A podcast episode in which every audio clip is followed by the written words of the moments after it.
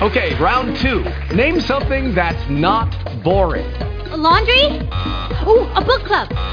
Computer solitaire, huh? Ah, sorry, we were looking for Chumba Casino. That's right. ChumbaCasino.com has over 100 casino style games. Join today and play for free for your chance to redeem some serious prizes. ChumbaCasino.com. No purchase necessary. Where prohibited by law. 18 plus terms and conditions apply. See website for details. Blog Talk Radio.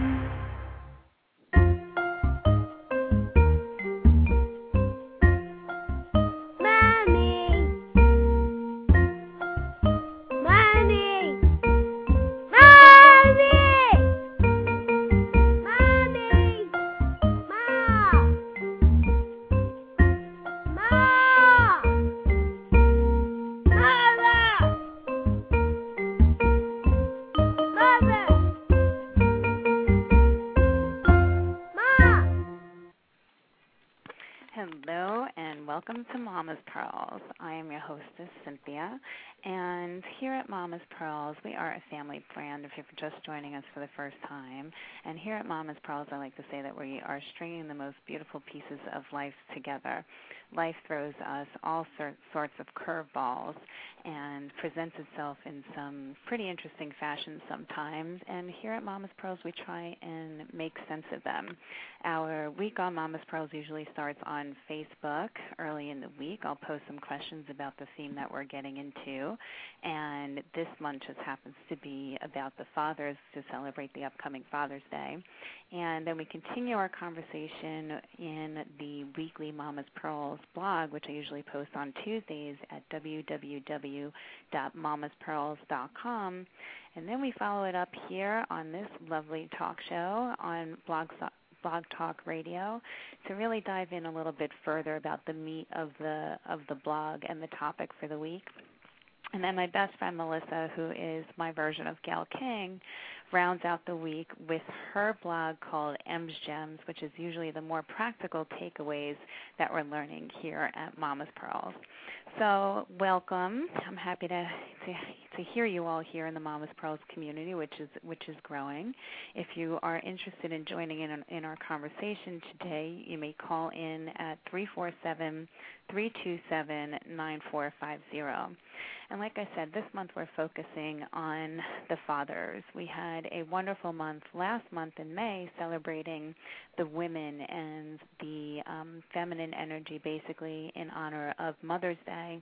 And now with Father's Day approaching, we're exploring all aspects of the of the father. And so naturally I had to have my father on as the first guest of the the father's month on Mama's Pearls. And he was on the show last week which was called Alpha Lion. And I knew I wanted to have my dad on one to just honor my dad but also to hear about his experiences with my mom on a recent African safari that they went on. And um you know when they first told me that they were going to Africa, like I could totally picture my dad going on a safari because he's an outdoorsman and he just you know loves nature and and um you know that whole thing is so him like kind of an Indiana Jones complex and a Crocodile Dundee complex. So for me that made sense. But like my mom in in the middle of the jungle with animals and they were also going with my cousins who you know they the only time that they like animals is for dinner.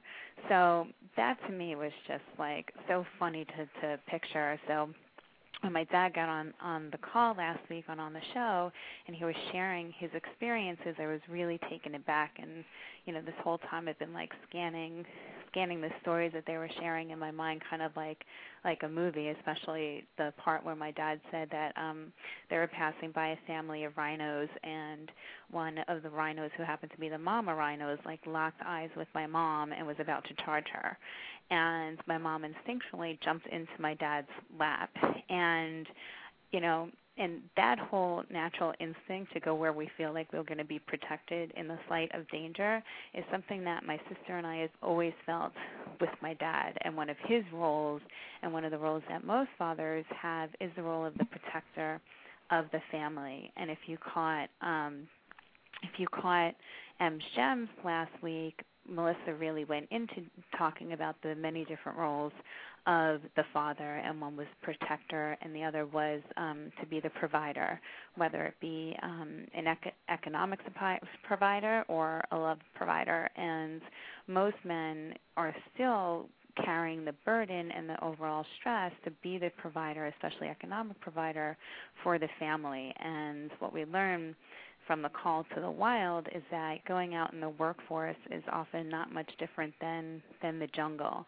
and um and the experiences that my dad saw of watching the natural wildlife and the animal instincts is not much different than than the dynamics and the instincts that we have in our little human worlds um, with our families.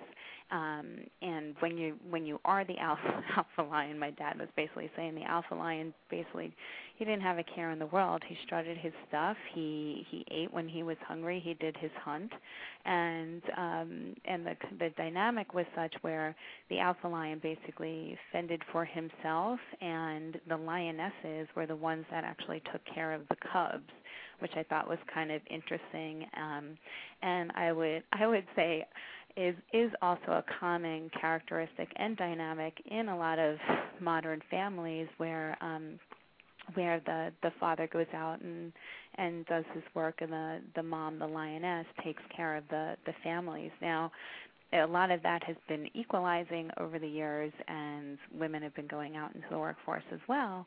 But um but there still there still is kind of that that animal instinct that the mothers are the one who instinctively um will will provide for for the for the cubs and um, one of the other things that we that we were talking about that my dad really um, was taken with was a quote that I that I found that was is the author is unknown, but it says any man can be a father. It takes someone special to be a dad. And my dad has worked for you know countless years since I have been been born to take that extra step to engage with this family, to engage with my sister and I, and to be a constant supportive presence so that we would grow upright um, and you know that we would know him as having our back always and I've always felt that. So I'm just really really honored to have um, shared that hour with you with my father and I hope you do go back and listen to that that show segment called Alpha Lion in the archives at blogtalkradio.com slash mamas pearls. Now um, one of the things that I was thinking as a natural segue of the di- different roles of important men in my lives and where they um, where they really are highlighted. And I, I can't think of my father and my relationship growing up with me being a tomboy. I mean, he wanted to have boys, and he wound up with two girls. And in a lot of ways, he um, you know, a lot of the things he would have done with boys, he did with me, especially with regards to playing sports. And um you know, and I used to play everything. I, I loved it, and it was it, it kept me active, and um, and a lot of things I I took to, and so when I think about him really coaching me, and my pathway through the sports field, I was really thinking about the um, how fathers and men in our lives are there as coaches and are there as guides, especially around sports. Now I've had both male coaches and, and female coaches, but there's something, there is something that is particularly masculine um, about the the um, profession of coaching, and then I heard the news that John Wooden had passed, and John Wooden was a really, truly beloved coach, um, hailing from UCLA primarily. And of course, naturally, when I heard that news and I just saw how many people were touched in UCLA by his passing, my first call was to my dad to find out find out why. And the short story that he shared with me about him really inspired this week's um, this week's theme and topic, which is Put Me In Coach, and um, really getting into the dynamics of how the, the coaching and the skills that we learn on the field or, or on the court or in the rink and in any different sport that we play really does carry over to what we how we act and how we are in life and I know that these skills have um, certainly affected how I how I am and how I operate as a lawyer and how I think as a lawyer, as well as how I operate as a mother and with my friends. So I really wanted to dive in, and the pearl of the week this week is Glory Days of Wait. And when I was really thinking about the different coaches, I was having such flashbacks of my own personal experiences playing softball, um, primarily in high school and as and in particularly playing volleyball. I absolutely love volleyball. I would I would argue you know, I would say it's probably my favorite sport, although I enjoy a lot of sports and um and I was remembering like my pathway through it. I wasn't always a great volleyball player. I had to try out, I had to really work, I had to practice. And when I was on JV vo- volleyball, I remember playing the position of left out. Like basically I just yeah, left out is a position. It can be in any in any sport, and it's basically where you sit on the sidelines and watch the game. And it was so frustrating for me because you know that you need to get experience in order to build up your um, your own skill set. But my coach knew that I wasn't quite yet ready. If I would have went in, um, I might have basically take kept the held the team back from going where it needed to go and, and for lack of a better word like not keep it competitive because you know i would have you know missed the ball or whatever and although that's all part of the process of learning you do learn so much from sitting on the sidelines and watching the dynamics and seeing how the, the team gels and listening to your coach and talking strategies. And in these different roles that you play on the fields and in any sport, whether it's an individual sport or a team sport, you're constantly learning some some life lessons and the many ways that you can both build yourself up as an individual as well as your team and a team player. So, in thinking about this and in really thinking about this week's topic, I wanted to bring someone on that had a ton of experience both as a player and as a coach. And um, and I met this person who happens to also be be an attorney through somebody that I know, and um, his name is Joe Maniscalco.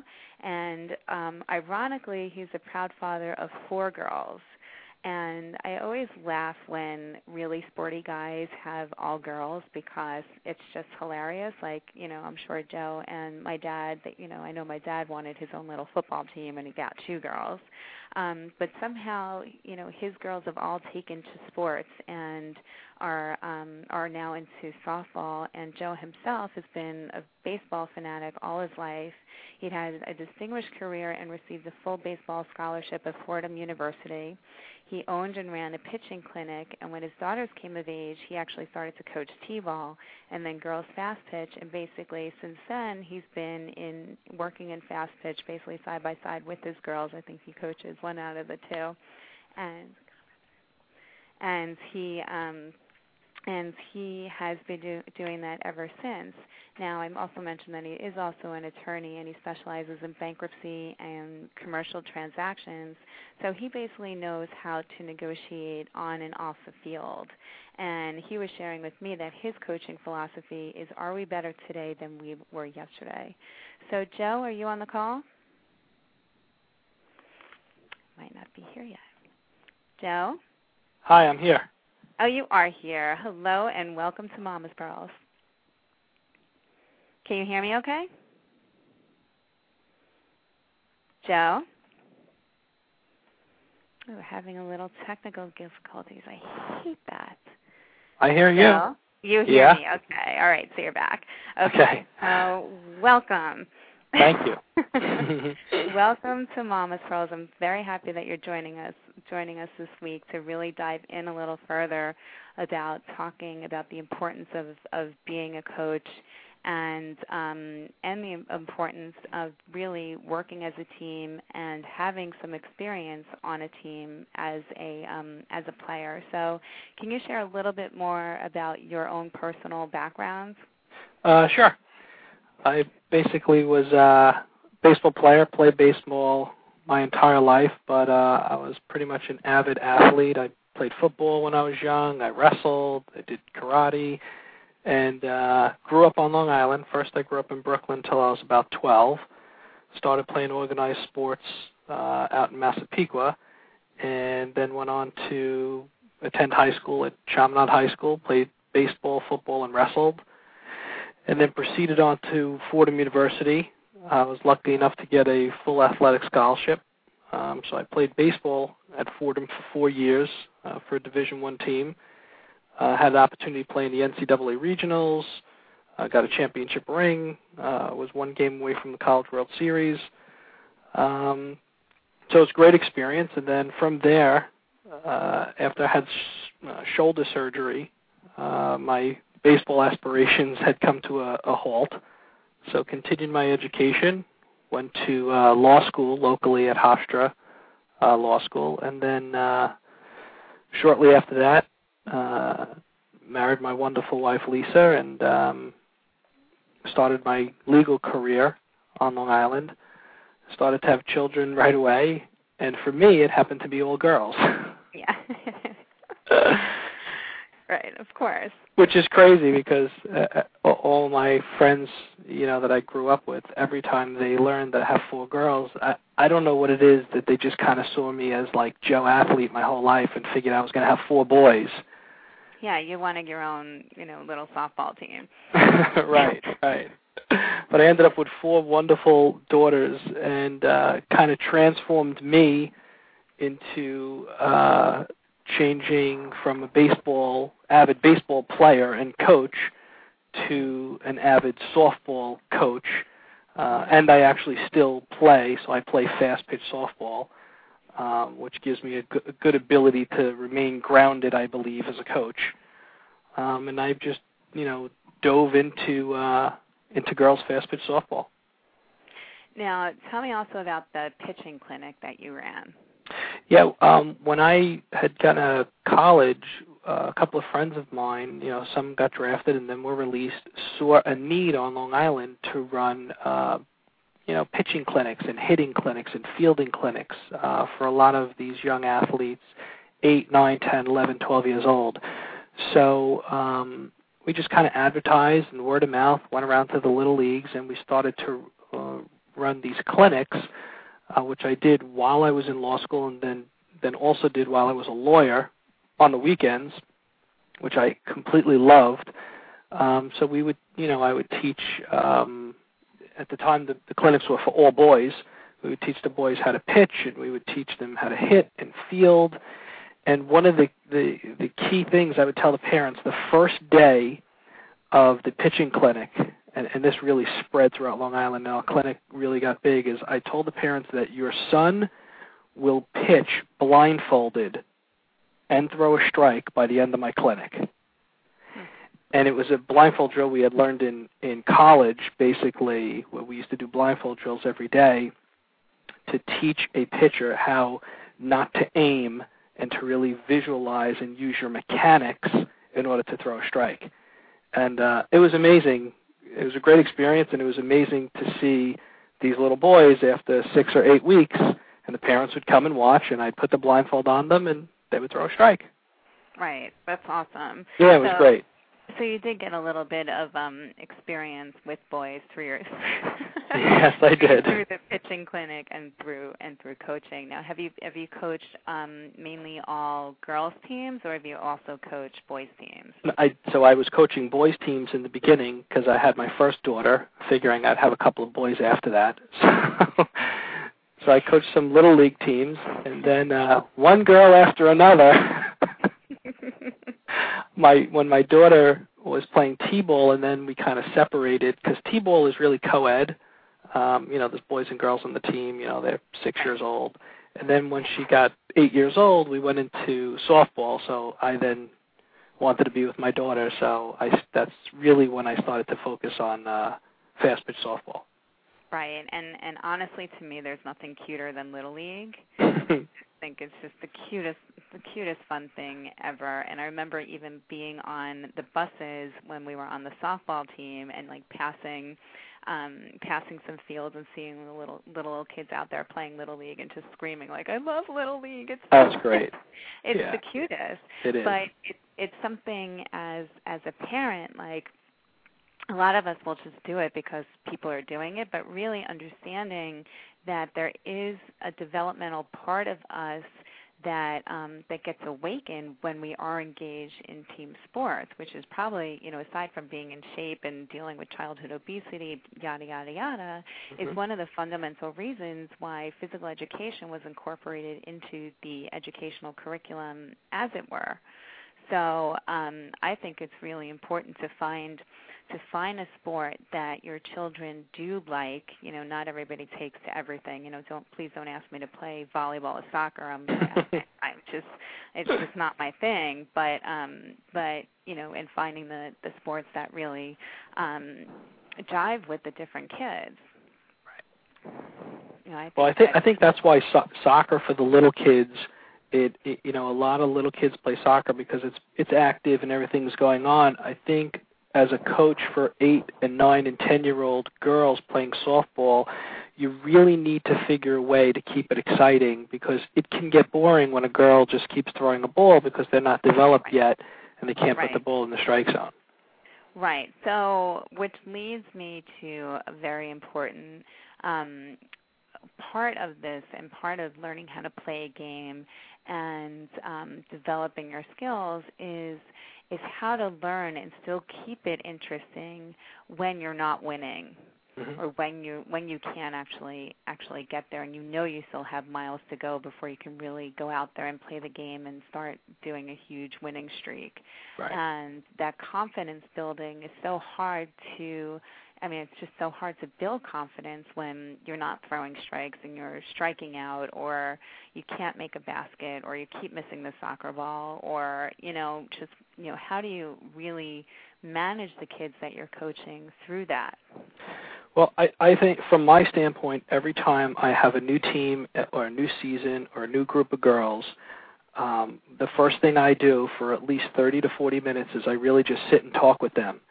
And and I talk to them before every practice and every game for at least 5 minutes. But my initial conversation is really about goals and really about what the girls are looking to get out of the sport, out of me, out of themselves, and out of the season.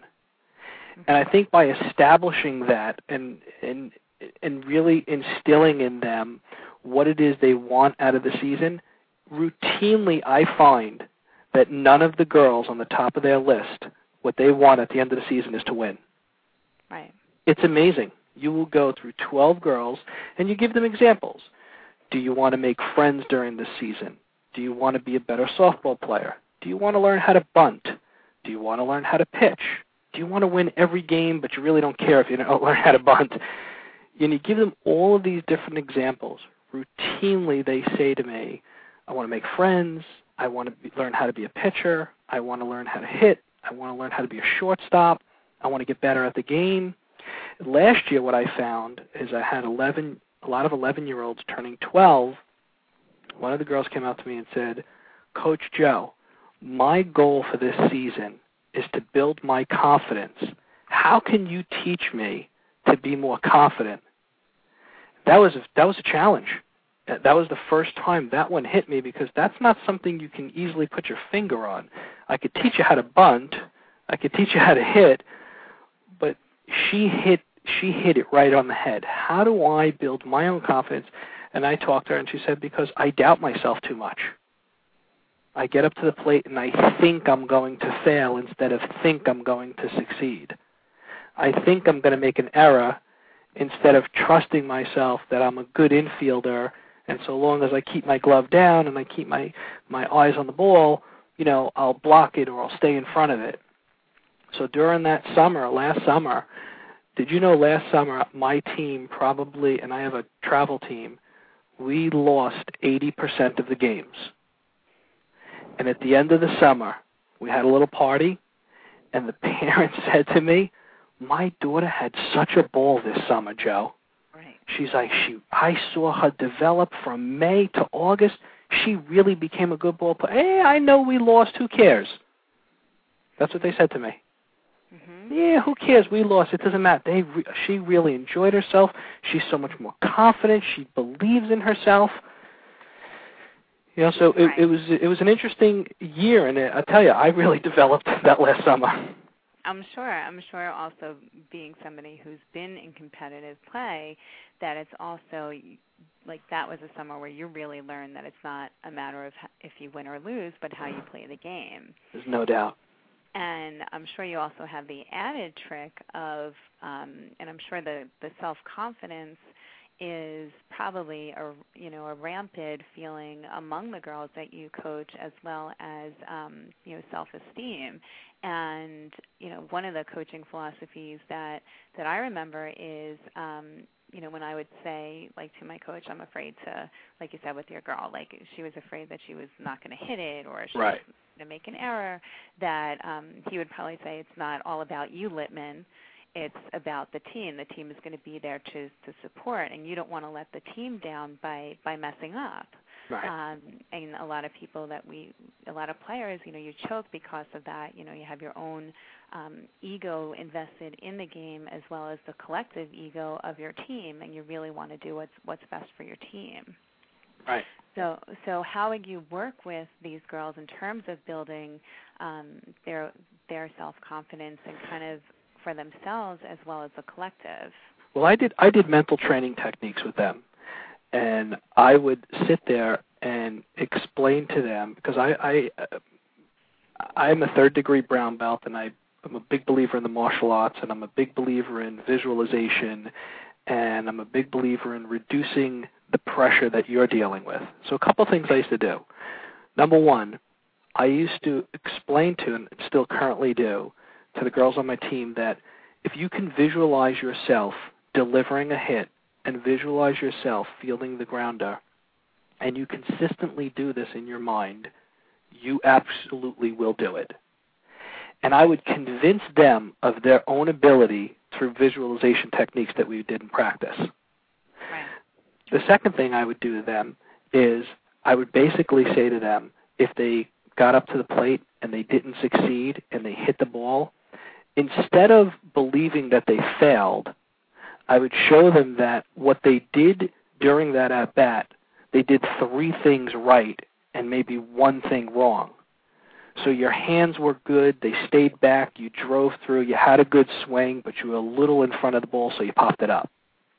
So I try to focus on the things they did right during that particular at bat or fielding instead of d- focusing on the things they did wrong, and then say to them, next time let's try to get your hands through quicker. Right. And I think that's key because nobody anywhere wants to just hear what they're doing wrong. Exactly.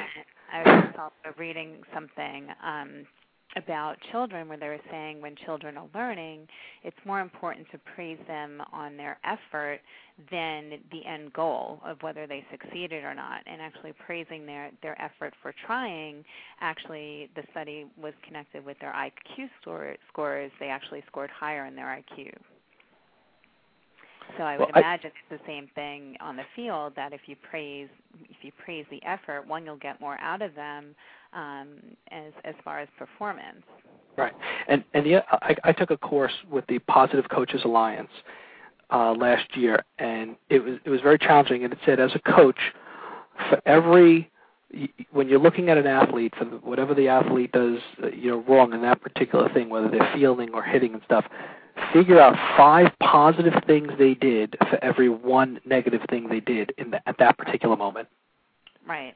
So I would always challenge myself to do that, to try to think of five things that that player did right at the at bat, or pitching, or fielding, or hitting, or running, as opposed to that one thing that they might have done wrong, and make those five things the things that they're focusing on, and the one thing is only something that they want to correct. Not that it was a bad thing. It's that next time I want to get my hands through quicker instead of I sh- I did not get my hands through quicker, the negativity of the of the statement is next time I want to get my hands through quicker. Right. You know, and, and with these little kids, sometimes it's just it's the way you phrase the words. Well, yeah, and that that is true completely. I mean, I notice that, um, and I'm like that too. I notice it with myself as well as with my son. For me, it's not a matter of what you're saying, but it's how you're saying it. Absolutely. And there's a million different ways to get to get the message across. And I won't listen to anybody who who's screaming at me. I just tune it out. But if somebody's really taken the time to walk me through step by step like that, I will hear. Right.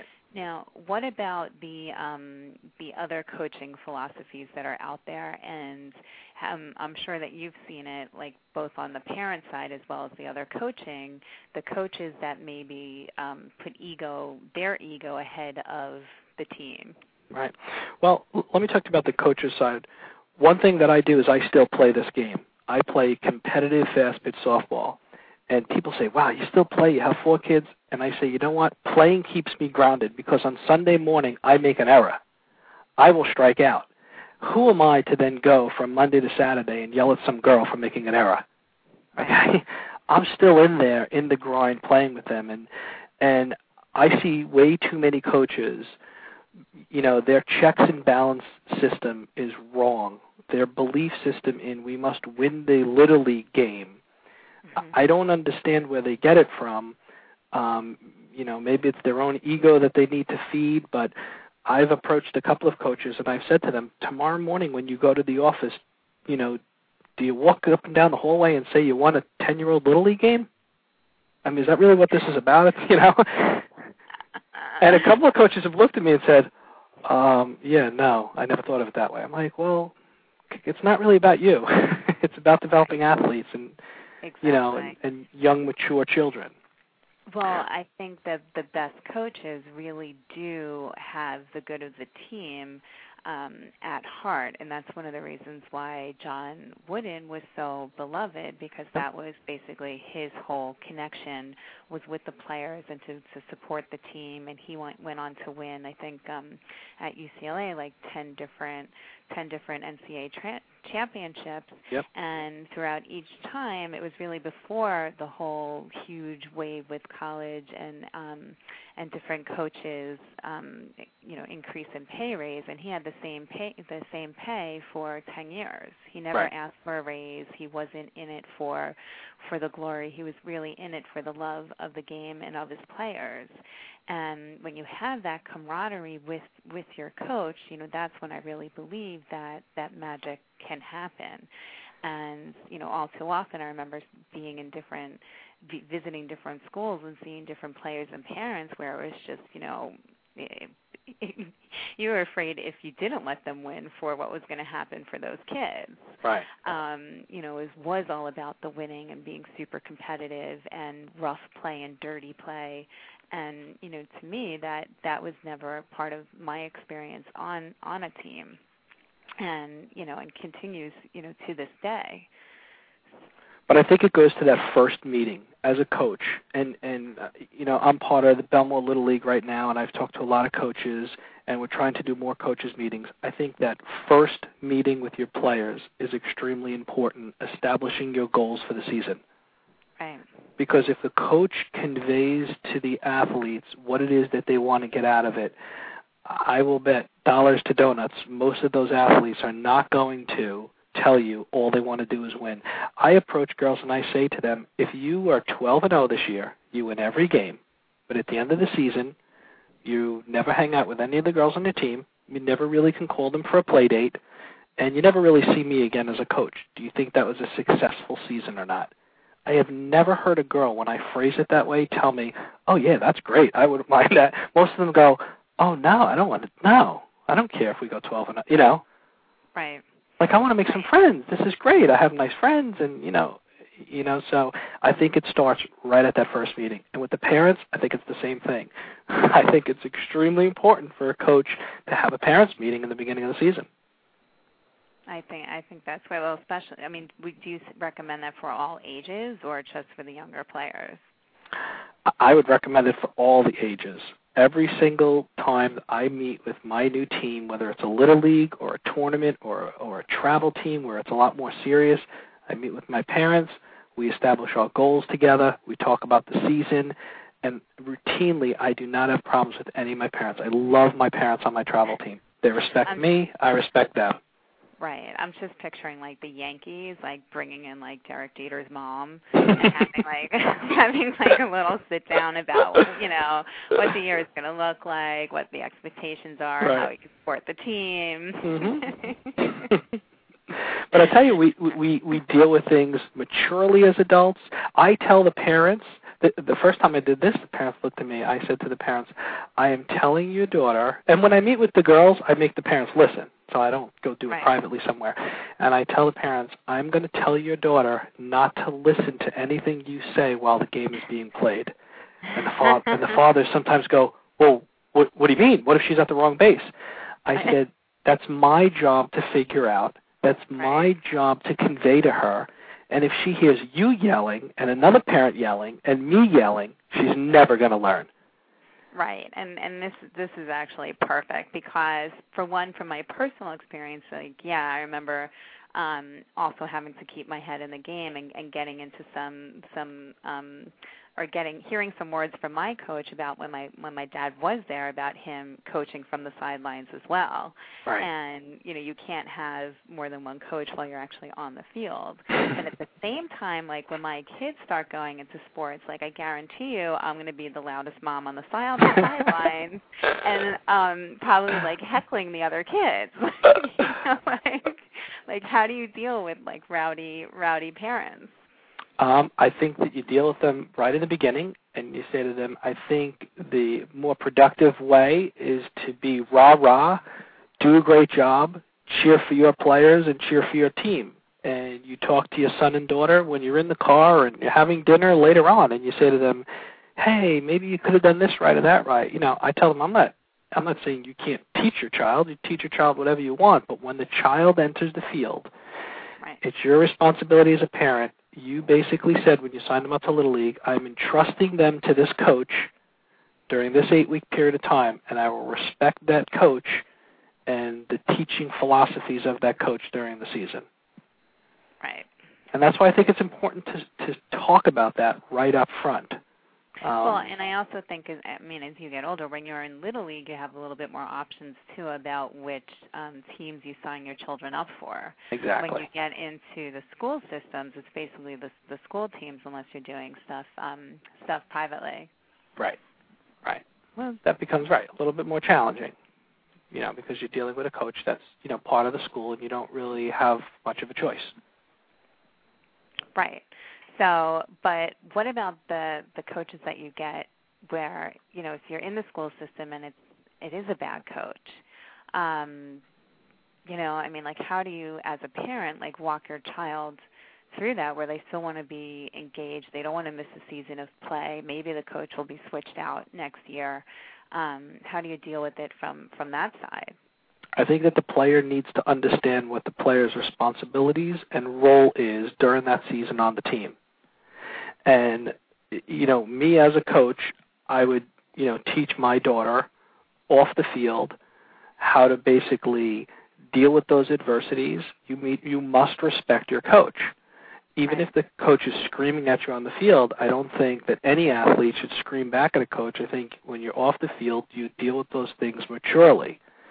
Um you know screaming coaches there's you know i think there's less and less of the screaming coaches that i've seen in in the softball arena and the baseball arena i in the soccer arena i think they're a little they're a little over the top. Um i see soccer coaches screaming on the sidelines and i don't understand the purpose of yelling 50 yards across at some girl that she's kicking a ball wrong. yeah it's just Yeah, that that would have been me getting yelled at because I t- I can't play soccer. I, can't. I I don't like any sport where I can't like use my hands. It just doesn't. I just I can't do it. Yeah, I'm I'm not really a soccer guy as well. I'm you know, one of my daughters plays up and down the field. No, it's not me. No, I you know, they take a little ball and they run up and down the field and they kick it. There's really no plays and a one nothing game is a great thing. Right, exactly. You know, for an hour. My sister, who is totally famous for this on her c- contribution to her little league team. I mean, my sister is is not was not and still is not into sports, and she would basically be out there while her friends were like running up and down the field as madmen and she played defense and she would sit there like picking her nails, Right. playing with her hair and only if the ball came like right to her like did she kick if it like or she would just watch it like roll right by her like it just Right. was not you know it was not And you know, soccer has no season. It's basically 10 months out of the year. I've been learning this because I've been dealing with these soccer coaches with my 10 year old, and uh, Uh, you know they want them to practice three days a week plus have a game. And my daughter comes up to me and says, "You know, Dad, I like soccer, but I really also like when a season ends and I go to another sport." right it's more of a full full time commitment Yeah. yeah. Well, if Which- you really love it, that's great because you know I, I mean I love volleyball and I would have loved to have played it, um, you know, throughout the year also. But th- that season did end. But if I didn't have that, then I wouldn't have had a chance to try my hand in um, softball. So Right. yeah. But I think when when when kids when kids are young, nine, ten, eleven, twelve, thirteen years old, I would never gear them to play one sport and lose the opportunity to experience a lot of other sports. I, I really Right. think that that's an injustice to the athlete. I think when they get into high school, maybe you want to tell them they need to kind of hone in on one or two sports if they're really serious about it. But when you're young, I mean, you know, play basketball, play volleyball, do karate, soccer, lacrosse, softball. You know, I mean, play a lot of different sports. You know, you know, enjoy it. Right? Yeah, do track, right. But the soccer coaches are, you know, they send these emails around, you must make a decision now at 10 years old. Right. Are you committed to soccer? I Are you committed to the team? Right. We want an Yeah. email written confirmation that you are going to practice 3 days a week and play one game and we and your other sports are second and third. Right, right. That's a, that's a little much unless you have a Yeah. you know a, a child prodigy like a Tiger Woods on your hands and you're Right. that Right. from from birth. Then yeah, you know they want all that they can get. But you know the other thing that I liked about the diversity of playing different sports was you learn. um different skill techniques in each one and the setup of the dynamics are different like with your team structure and who's expecting what out of who Right. and learning those roles and how to play almost every position really um really carries with me like through my life and through my even my legal career Mhm. and i find that that experience was truly invaluable and you know when i was in softball i played um you know almost everything i played short i played third i played left i played you know as Right. catcher i was right when i played on my my interleague with my um company i played short center i mean it's just there's different expectations and involvement at, at each position on on the field and such as with life, your different positions and roles that you're taking on as life. So to have that different diversity and exposure and experience um, of different sports, of different of different teammates and players and um, and also coaches, you just you know consistently snowball your skill set. Right. I know. I agree. And one of the things that um, that I really find remarkable about doing the trans- translation from what you learn through sports and, and carrying it on to your life was was um, basically encapsulated by John Wooden, who wrote a, you know a bunch of books. I think around, well maybe like three books, but one of his books is called The Pyramid of Success, and is really taking his coaching philosophies and integrating it into the the business world. And after he was done coaching, which was in the 70s, he was flown around as basically a mo- motivational speaker and to come in and do different lectures and, and talks with um, with corporations, basically on his philosophies. And you know what was it that makes him special? What was it that you do to to lay the building blocks to success, which you're doing in business and you're also doing on on the team? Um, one of the things that that he said, which I quote in the blog this week, is um, it's the little details that are vital. The little things make big things happen. Now that that's different for everyone, but in your case, it might be with just one of your players who who needs to keep their keep their eye on their ball when they when they do their swing. Well, I was watching the uh, College World Series last night for women's. It was UCLA against Arizona, and they were talking about John Wooden, uh, you know, former UCLA guy, and what the UCLA coach did this year w- was phenomenal. Was precisely his quote: She used to give out pennies, pennies to the players for successful things that the players did during practice and games. And the, and she basically said, take care of all these little details. Carry the water ba- bag. Make sure the screens are put away. Make sure you get your bunting in. Make sure you do your running drills. The pitchers, make sure you do your throwing. And they would, and she would go around the coaching staff and make sure to give pennies to the various athletes that made sure that they looked at the little details. And look at them. That you know they're in the national championship game. hmm Amazing. Well, I think that um, like the really good coaches, they'll be able to help an individual advance. But Right. the truly great coaches, they can do that as well as you know bring everybody's level up a notch on an individual level as well as the team level, and be just as invested in the outcome as the players. And Well, there's one thing we haven't- we- One one thing we say in the in the law, as a as a commercial litigator, we I say to my young associates, know your judge, know your judge in Mhm. the case.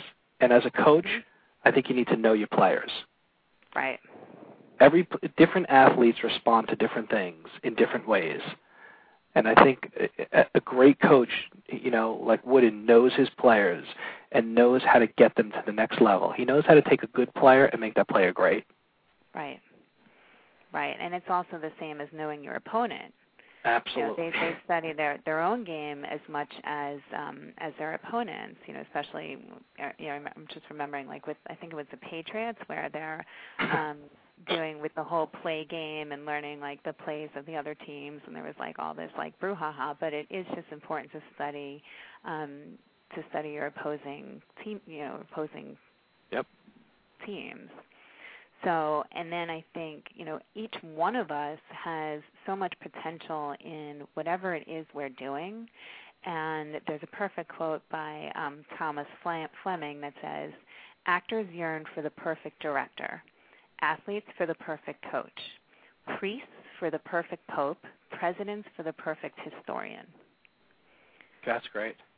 And I think that when we do find those great teachers and those great mentors and the great coaches, you know, once you have it, you just know it. And there's a lot of reasons, like you don't really know why, but there's something in you that just totally gets turned on mm-hmm. and expanded. And I think we all look for those mentors and teachers in our lives. You know, I'm still looking for those teachers and, and mentors in my life and in my career and as a mom and as a friend. And when you have it and you know that it's golden, you know, you can really make make magic happen and do leapfrogs of your own of your own um development. hmm Now, you were also telling me that you also see it as an advantage, like when you're looking to hire people for your law firm. Yes. I, I look for I look for athletes all the time. Why? I I aside from the fact that I am an athlete, I believe that they learn discipline, dedication, commitment. They learn how to work as a team. As an attorney, when I need an associate on a particular file, we have a common goal to assist the client in a particular task. And that attorney, as a former athlete, knows how to deal with the responsibilities of what their role is in the case and doesn't mind working late, doesn't mind thinking as a team player. And um, I, I, I just think that- athletes in any sport, you know, as an employer, when I look at them, um, I know that I'm going to get a committed, you know, dedicated, responsible um, associate. So I, I specifically look for that in resumes. That's interesting. So it's it's not it's not just fluff in, in social hour to you. It is not. no. And uh, you know, nothing against my non-athlete um, attorneys, um, but I do favor my uh, employees that have played a sport. They work differently in the environment that I am an employer with. Right. And you know what? And it worked for me. I think I was I was telling you um an experience that I have in my first year of law school where it was the the summer had started and usually when you're in law school you'll go for your summer associate positions and you'll start looking for those in January or as soon as possible. Right. I hadn't done any of that. I was just really focused on getting through my my first year of law school, getting through finals and um and it was already after finals and I walked into the career services office and within 5 minutes that I was there, the person who was um manning the desk got a fax and basically said, "Is anyone here interested in entertainment law?" And I was like, "Yeah, I am." So I went on the went on the I got the interview. I went in to meet um this attorney who was also an independent film producer and he was talking about how his um his his he and a couple of other people that he was friends with was on a volleyball league with Big City Volleyball, and I that was like a huge opening for me in telling him how much I love volleyball that I played my my senior year. It was all division, and I'm convinced that that got me the job, and I wound up working with him for you know all throughout law school for about three years. And so i mean you never you never know but it adds a whole other dimension to i believe to who you are. There's no um, doubt. And you know for me it's it's been just a totally invaluable experience having that background um that background in in sports. I mean i i don't know if i could go out and actually play. I don't think i've actually hit the ball over the net in a serve in volleyball in like i don't know 10 years. But um you know the knowledge is still there. I probably just need a whole bunch more what has been like your glory game if you have one game in particular that really stands out for you, either As a co- you know, as my coach? or as a coach, either. as a as a coach, it was a week ago. My my Really? twelve my twelve year old team, my twelve year old girls team that lost eighty percent of their games last year. hmm All of a sudden, it just clicked. Now this is they lost eighty percent of the game, but had a lot of fun. The girls hang out together all the time. They're very very loose. They're very calm.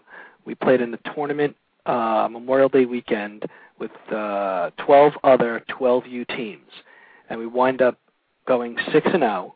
And we played a team in the final game, um, team from the Bronx called the Diamond Dolls. They were actually an independent team, so they're not even affiliated with Little League. So we were really playing a very tough class of competition.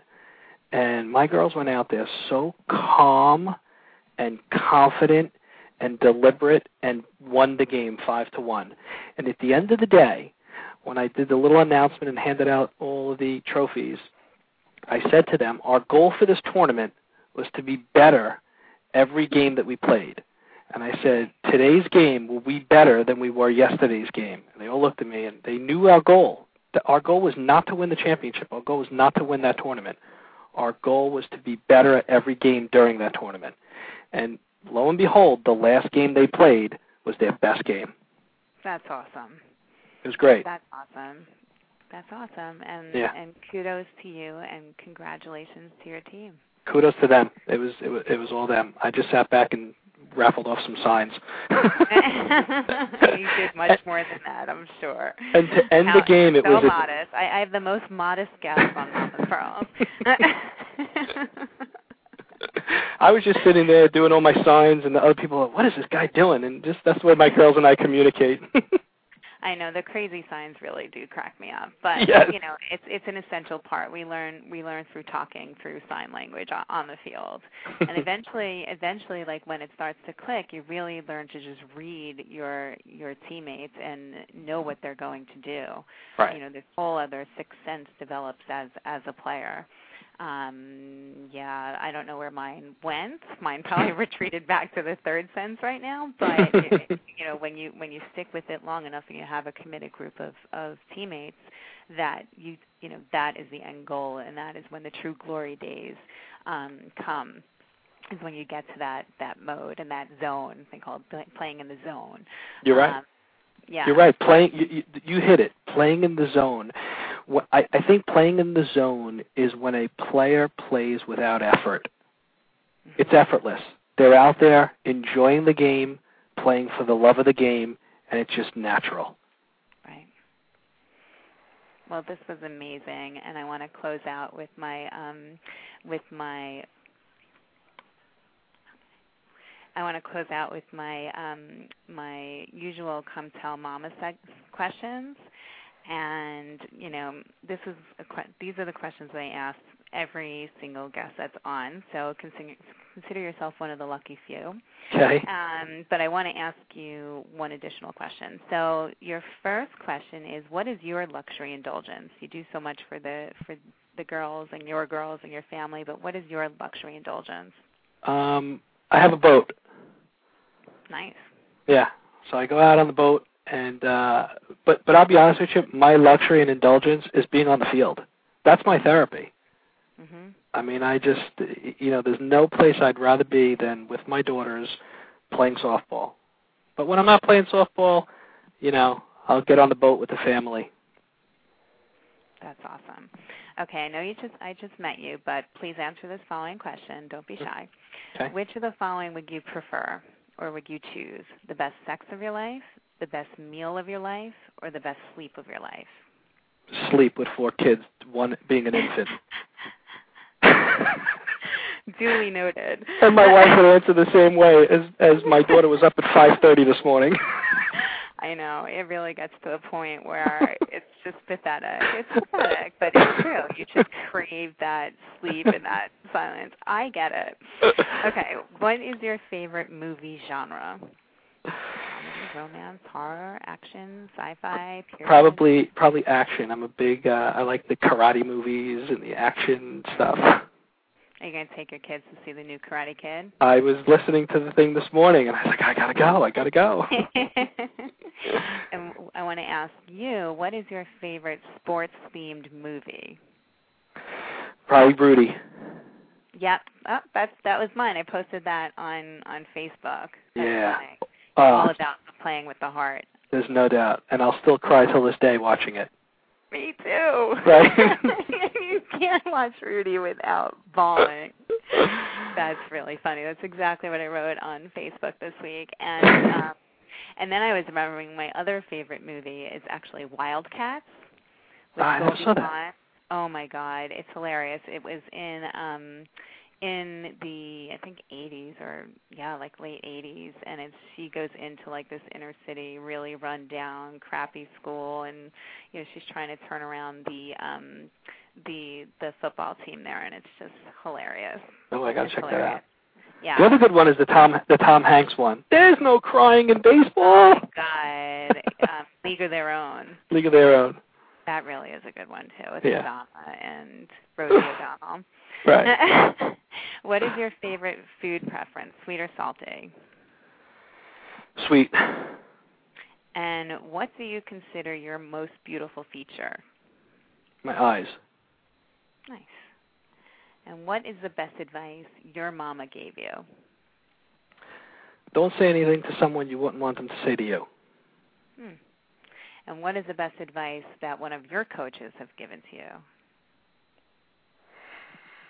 you? Probably when you enter the field, I had a college coach that said, when you cross these lines and enter the field, you must give it all on the field and give 100%. Don't leave it all, you know, don't leave it in the dugout, Joe. Hmm. Bring it. Bring it. When you enter the field, you know, don't leave it in the dugout.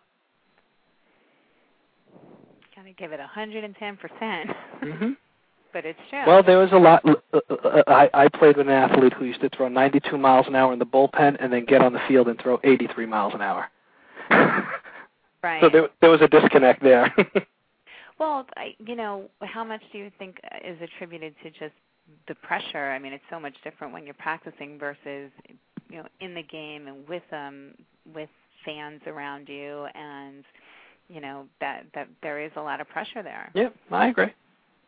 And you know, that not only is there a pressure, it's like you know what you said before with the building the confidence, where you know even if the game comes effort effortless to you, there's still times when we all choke. Right. How do you how do you coach like your girls like when they are in a slump or when they are choking? And you See, I don't, it? I don't, I don't teach my girls that they choked. I teach them that the other girl beat you this time. Right. So you switch it around, but you, you and I know, you and I know that they're choking, Yes. so, or that they're in a slump. And I've I've had I've gone through my my slumps too. But like, how do you get them get them out of it? the way I get my hitters out of a slump is I tell them to swing at the first pitch and stop thinking. Slumps are usually because you're thinking too much, you're overanalyzing the game. And sometimes when you analyze something, you paralyze yourself. So don't analyze to paralyze. So get up, the first pitch she throws, swing. Don't start thinking it through. And a lot of times a girl will swing, she'll deliver a key hit, and then all of a sudden her momentum in her mind, she thinks she got out of the slump. Right, right, right, right. So a lot of it goes back to your martial arts and, and mental training. That's really what a lot. I'm very into the mental training and the mental aspect of the game. There's a great book called Peak Performance about it that I read when I was in college, and it's the mental game of baseball. And you know, and, and I that's really a big part of my teaching philosophies. They don't realize what I'm doing, mind you, but that's part of my philosophy. Well, that's part of paying attention to the little details so so you can really be effective. Right. Well, thank you so much, Joe. This has been great fun to to chat with you here on Mama's Pearls, and um, I really appreciate you coming on and sharing your knowledge and experience and philosophies with us today. Well, thank you for the opportunity, and I'm always here for you anytime you want to talk. Thank you so much, and Okay. good luck with good luck with your coaching and with your girls. Thanks. and uh, you know, if you go for another, I'll be hoping. No, no. my, my wife will kill me. We're done. Four girls, all softball. I'm actually on my way to like my little four-year-old's moving up ceremony. Oh, that's so cute. That's so cute. I love it. Yep. Well, enjoy, and then Thanks. after you do that, we'll get back to our we'll get back to our day, day jobs. And Yep. I just wanted to remind everyone here who's listening on the Mama's Pearls community, you can catch our put put me in coach segment at and any of the archives here at Mama's Pearls at www.blogtalkradio.com slash Mama's Pearls. The blog Mama's Pearls as well as M Gems can be found at www.mamaspearls.com. You could follow me on Twitter at SinTweet. And you can also email me at any time with any questions or any messages that you want to pass along to Joe, which is Cynthia at mamaspearls.com. And this is Cynthia of Mama's Pearls reminding you to enjoy your children and your family. Say I love you. And remember when you step up to the plate, bring it all, and you're guaranteed to hit it out of the park. Thank you, everyone, and have a wonderful week. Thanks Bye-bye. Joe.